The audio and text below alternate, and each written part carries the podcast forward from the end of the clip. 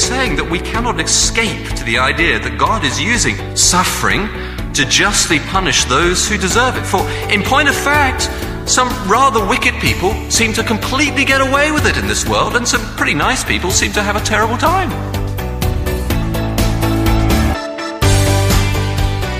Welcome to the God Centered Life with Josh Moody. Fascinating study in the book of Judges. We're continuing into chapter 6 today.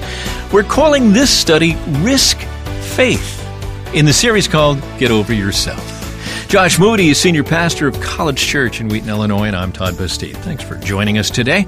Josh, we're talking about doubt, and as our opening soundbite alludes to, suffering is one of the quandaries that causes folks to doubt God. But we're framing Gideon as a doubter? Well, he ends up a great hero, and he's he's known throughout church history. And if you know much about the Bible, you've come across the, the great Gideon. And yet, when you dig into this passage, you realize how he wrestles with doubts and has wrong thinking and and vacillates at times. And and uh, yet, of course, God uses him. So it's a it's a corrective to our interpretation, but it's also an inspiration for our own vacillations. Looking forward to hearing this uh, perspective shift on Gideon. Judges chapter 6. Here's Josh. Well, friends, do you turn with me to Judges chapter 6. Well, here's the thing when you read a passage like this, which uh, with Gideon is so familiar to church going folk. We think we know what it's about before we even give it half a moment's extra thought.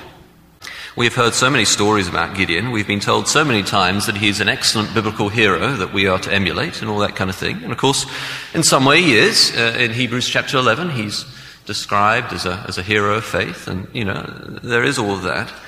But, of course, the point of Gideon is that he began as such a man of doubt. And uh, as such, I can think a few more relevant parts of the Bible than the passage we have in front of us to modern modern life, to modern man and woman who is so full of doubt about God. I guess there are some worthy souls who appear never to doubt, but I suspect that there are none which, in fact, never do.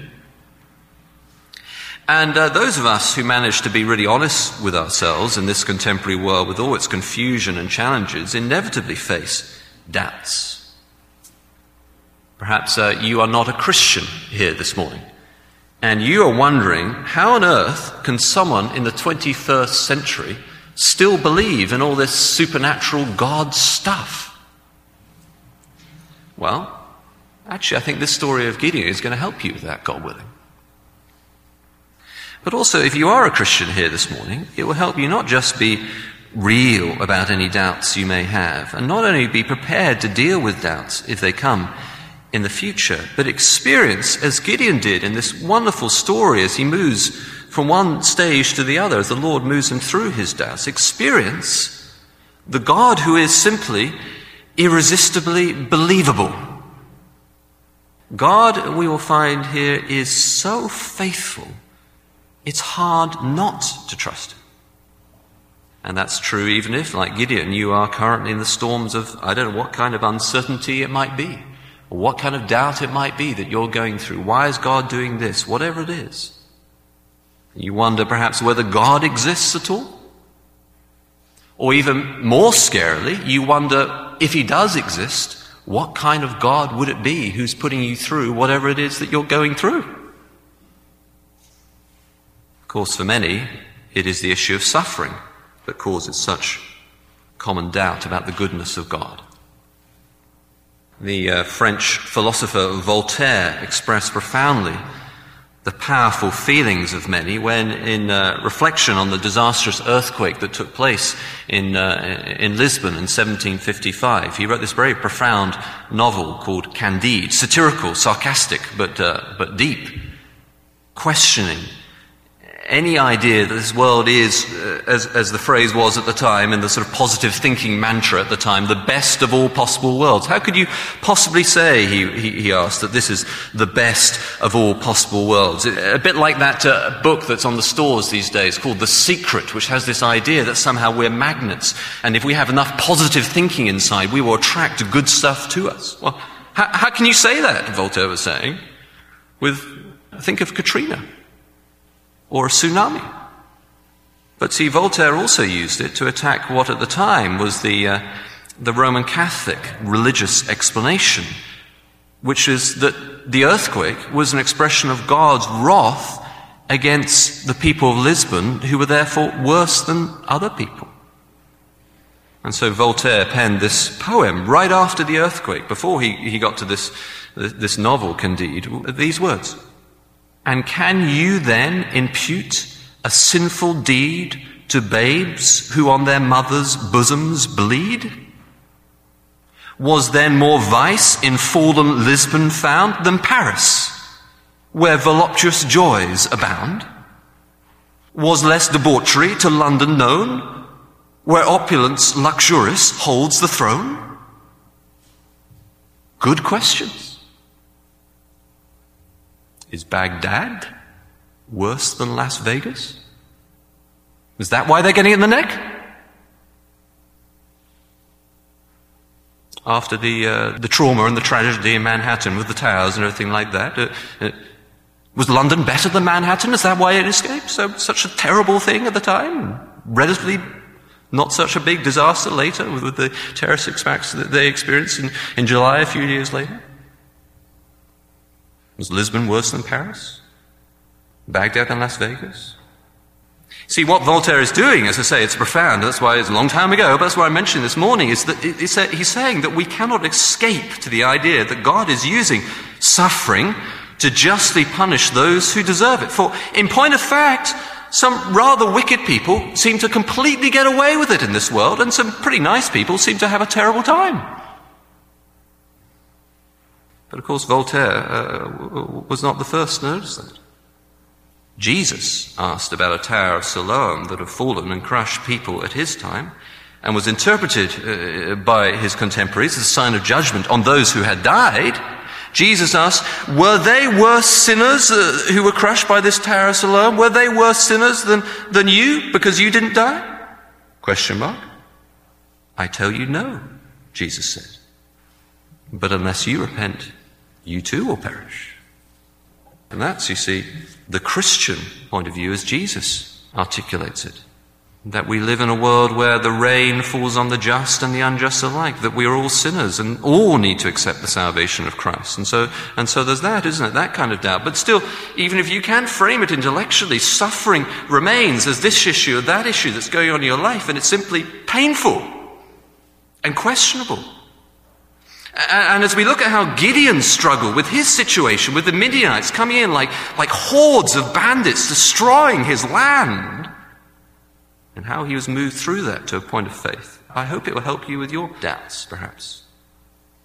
But of course, doubts come in many different kinds of colors and shapes and sizes. And, and in a town like ours, it is intellectual doubts that predominate for many. How can I believe in God and dot, dot, dot, fill in the blank. How can I believe in God and be a scientist? How can I believe in God and be a historian? How can I believe in God and practice medicine with all the complexity of medical ethics uh, and what have you?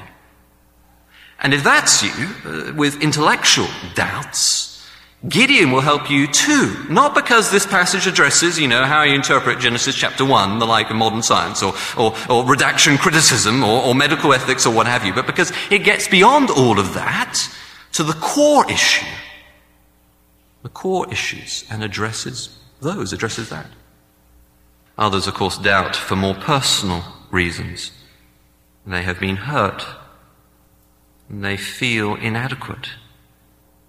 They do not bear the mark of the adult who was loved as a child, but the adult who was neglected as a baby. And for them, trust never comes easy. Well, if that's you, I believe that Gideon will really help. See, what we have here is not uh, just the sort of heroic Gideon who got everything right. No, what we have here actually is how not to overcome doubt. For Gideon displays all his weaknesses for us to see in glorious technicolor everything that he got wrong. And yet, God overcomes all those doubts to grant him faith. The parade of Gideon's doubts begins momentarily, and more importantly, a chance for us to examine ours But first, a quick reminder that you're listening to The God Centered Life with Josh Moody, Senior Pastor of College Church located in Wheaton, Illinois. We'll tell you how to get resources, additional studies, and other things to help your devotional growth in just a few moments. But right now, let's jump back in and see what we can learn about Gideon. Here's Josh. First, then, how not to overcome doubt. Uh, in, in the first kind of way we're going to see here, it's really verse 11. And the first one is you don't overcome doubt with defeatist thinking or defeatist theology. And so uh, the angel of the Lord, verse 11, can you see it? Uh, comes to visit Gideon. And uh, you immediately get a sense of the kind of person that, that Gideon was, don't you? Because as you look down there, you can see that he's threshing wheat in a wine press to keep it from the Midianites. Well, you, you know what that means, don't you? That the wine press would have been hidden in the ground, you see. And, and, so he's keeping this precious food out of the sight of the marauding Midianites. You know, and if anyone sees any kind of activity going on, they'll just think, oh, well, it's just, it's, it's not the staple diet, wheat, you know, something else going on. He, he's hiding. Right? It's, it's hardly the kind of get up and go in your face mighty warrior that he gets called, but that is what he will become because of God overcoming his doubts nonetheless. The Lord is with you, mighty warrior. Verse 12, you know, hiding in a hole. And then look at Gideon's response. But, but sir, he does this actually twice. He tries to wriggle out of God's call over and over again, but he does this particular way twice. But sir, and then verse 15 again, but sir, is exactly the same phrase in the original, but Lord translated in the New International Version, but sir, but sir, but sir, hold on here, where are you going? I'm not sure I like this. And the first excuse you see he looks for to not do what God's telling him to do is actually in his theology. And that may rather surprise you, but, but it's very often the case, you know. God, you want me to love my enemy? Hey, God, eye for an eye and tooth for a tooth, remember? And that's exactly what, what, what Gideon's doing. If the Lord is with us, you know, the Lord is with you, mighty warrior. Well, if the Lord is with us, why has all this happened to us? Where are all his wonders? The Lord has abandoned us, clearly. Defeatist thinking, defeatist theology, to prevent him to, to, to actually have to put risk faith in God. Now, it is partly an echo of, of the words that the prophet who had, had, been sent by the Lord to speak to the Israelites just beforehand had said. Yes, it is partly an echo of those words, but, but actually what the prophet has said is they have left God, not God has left them. You have not kept the covenant, the prophet said. And so this is why all these things have happened. But Gideon takes that and turns it into, hey, don't ask me to help people keep the covenant because God has left us, remember, you know? He's turning conviction into defeat. What's it like? It's like if your favorite sports team is doing really well. I don't know, the Yankees are absolutely thrashing the Red Sox, or whatever it is. And, uh, and so you're, you're, really supporting them, and you buy an extra ticket just to go down and see them. You, you take, you know, your whole family and several friends, so they're doing so well, right? And you get to the ballpark, and they have exactly the same team on the pitch as beforehand, and yet when you're watching, they do lousily. They all strike out and, you know, they lose terribly. I guess, you know, we've all had that experience when we support sports teams, right? And, and then, you know, there's the sort of Monday morning quarterback when, when everyone tries to analyze what went wrong uh, at the weekend. And, uh, and what, you, what you discover when you listen to, to the program about it is that actually in the dressing room beforehand, no one was in the right mood. They just weren't up for it. They couldn't quite be bothered. Or they'd been analyzing and thinking about the, the great new star pitcher on the opposition team. And so they just kind of got freaked out by it, you know, and they, they'd lost the game in their mind before they even went onto the ballpark at all. Defeatist thinking. A classic example of this sort of defeatist uh, attitude or theology is how the great missionary William Carey tried to persuade his denomination to back him in taking the gospel to India and was infamously told, young man, sit down. When God wants to convert the heathen, he'll do it without any help from you or me. Defeatist theology. It's taking a good principle, God's sovereignty over all the nations of the world, yes, and then using it to mask the real issue, which is lack of faith. So you ask yourself, well, what does this mean? Well, partly, of course, it means that you need to Be careful what you put in your mind because it will influence all of your life. What sort of TV programs? What is shaping the internal landscape of your imagination? Of course, we can't avoid less than perfect information in this world, but what you can do is kind of have a, a finely tuned mesh, in, as it were, in between your eyes and, and, and your mind so that you sieve out the rubbish and just hold on to what is good. So Paul writes the young man Timothy, saying, Watch your life and doctrine closely. Persevere in them, because if you do, you will save both yourself and your hearers. Watch what's going in but you see, that's not just about, you know, don't watch explicit movies. It's, it's also be more careful how your thinking is getting formed in terms of what you believe about God. If you have the wrong set of beliefs about God, it's going to be easy for you to end up doubting Him or getting defeatist as Gideon did here. Look at it in terms of the cross. We worship a crucified Lord, but we worship a risen Lord too. Jesus is no longer on the cross. He is not defeated. He is victorious. He has sent his spirit. The kingdom has come. And true, Jesus is still to come again, and there is pain and suffering in this world. The darkness is dark, but the light is shining now. And, and we are not to back down because of a, of a depressed or defeatist attitude when God comes knocking at our door. So, no defeatist theology or thinking if you want to overcome doubts. Second, how not to overcome doubt is with overdeveloped sense of personal inadequacy, like, like Gideon had here, but God took him through it nonetheless. And this is verse 15. Again, but Lord, or but Sir for the second time. My clan is the weakest in Manasseh, and I am the least in my family. Now, perhaps this was true. Though we find later that his family has a goat, enough flour to make bread, two bulls, which would suggest a larger herd of cows, and at least ten servants, and probably more from which those ten were selected, all of which in a time of famine would reveal no little uh, amount of resources for Gideon and his family. But, uh, and it's also possible that the translation mighty warrior earlier actually refers in the original to a kind of aristocracy of the time. But even if Gideon's protests are true, that he is a little guy from a little family and all that, he protests too much. For the Lord has just said, verse 40, Am I not sending you? And that should have been enough for a man of faith that God himself was sending him.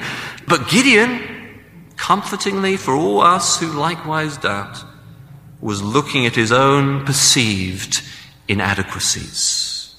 And that led him to doubt God. Uh, you've um, probably heard of Stephen Hawking, uh, you know, the Cambridge physicist who's a, a paraplegic, wheelchair bound, brilliant scientist, Stephen Hawking.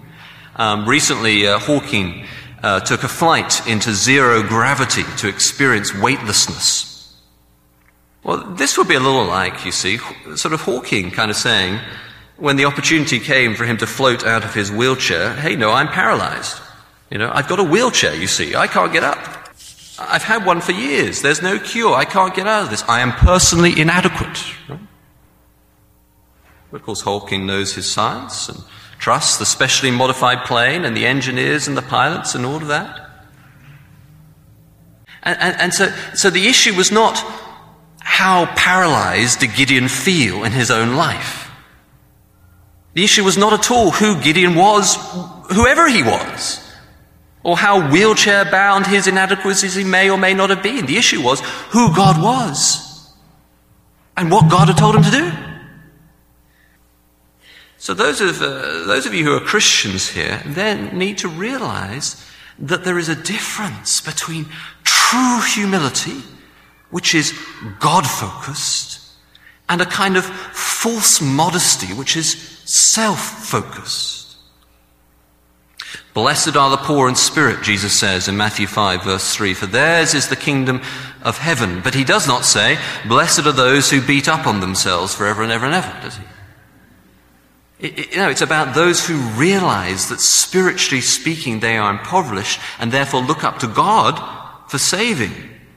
You see, sometimes churches sort of collectively get into a negative mode of figuring out all the time what's wrong with themselves. They don't have a very good this or that. This ministry or whatever it is is somewhat subpar. And there's a place for realism in church life too, yeah? But the constant discussion of, you know, what's wrong with us this week, it can become a complete waste of energy and is a waste of energy. Instead, we should focus on what's right with God. And out of that God focused humility, instead of a, a false self focused, sort of false modesty, out of that focus comes the vision that gives us all the excitement and purpose to church. So we don't look around at our Bible study group and say, there are seven people here last week, and this week there are only five. How depressing, you know? We look at God and that He sent you to do that. First of our core commitments as a church puts it like this We are committed to the glory of Christ more than anything or anyone else. The glory of Christ is the measure of our success and the purpose of our endeavor. Well, if you're not a Christian here, I want you to realize that moral or personal sense of inadequacy or failure is no excuse for not becoming a Christian. In fact, recognition of moral and personal failure is essential before you can be accepted by God. That's what it means to be poor in spirit. God delights to, to take the weak things of this world and shape them into something wonderfully, morally beautiful. Gideon, you see, should have looked at his personal inadequacy and gone, oh yes, I'm a complete failure and totally unlikely person for this task. So of course God's going to use me, so he gets all the glory. I see. And so in a sense, non-Christian, face up to your failure. You have not kept your own rules, let alone God's. Be real with that. It's the first step to finding faith. You repent and then you believe in Jesus. That's Josh Moody, and this is the God centered life defeatist theology, personal inadequacies, our, our, first two doubt feeders, if you will. So, uh, wrapping this session, you were reminding us that God delights in using the weak things. Josh, I got to believe that's potentially very encouraging to those of us who wrestle with inadequacies. Yeah, and I, I suppose it's all of us, isn't it? Really, hmm. some of us are better at hiding it than others. But then when you see someone who looks super hyper confident, you can be pretty sure that when they look in the mirror in the morning, they don't feel like that. Uh, so, yeah, I think it is an encouragement, isn't it? And it's a, an inspiration. We can make excuses, can't we? We can mm. say, you know, I'm too weak. I only have one talent or two talents. There's not much I can do. I no. Uh, we have a an all powerful, loving but omnipotent God, and through trust in Him even the weak things of this world can be greatly used, as uh, has been proven over and over and over again. And numerous times in the book of Judges alone. Mm-hmm. Unlikely heroes is right. what we've been talking about right. recently. Thank you, Josh. Our first two doubt feeders, check, check. And we have two more coming up next time. We hope you're going to join us for that. We hope you're enjoying this study in the book of Judges. It's one of the many studies that are accessible via our website. That web address is godcenteredlife.org. Earlier installments in this Judges study are there. Other studies as well, New Testament, Old Testament, it's all God's Word and it's all important. And so we want to make it available to you. Now, the most recent studies are available right there on our website, but then you can drill down into our archives and perhaps if you're working through through a particular book, you can find a study that aligns with that. We would love for you to tap into some of the resources and work that Josh has done around different portions of God's Word. The web address, godcenteredlife.org. That's also where you can connect with us. There's a contact page. We'd love to hear where you're interacting with our studies, how they're helping you, and any feedback from you is going to be very encouraging to us. The web address again, godcenteredlife.org. Next time we get together, the right kind of fear.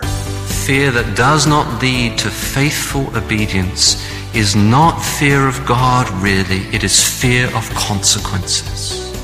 So don't be frightened of your doubts. Be frightened of God, and that will lead you to faithful obedience. We're going to continue our look at the book of Judges in chapter 6. GodCenteredLife.org resources for you. And this is your warm invitation to join us when we next gather around God's Word here at the God Centered Life with Josh Moody.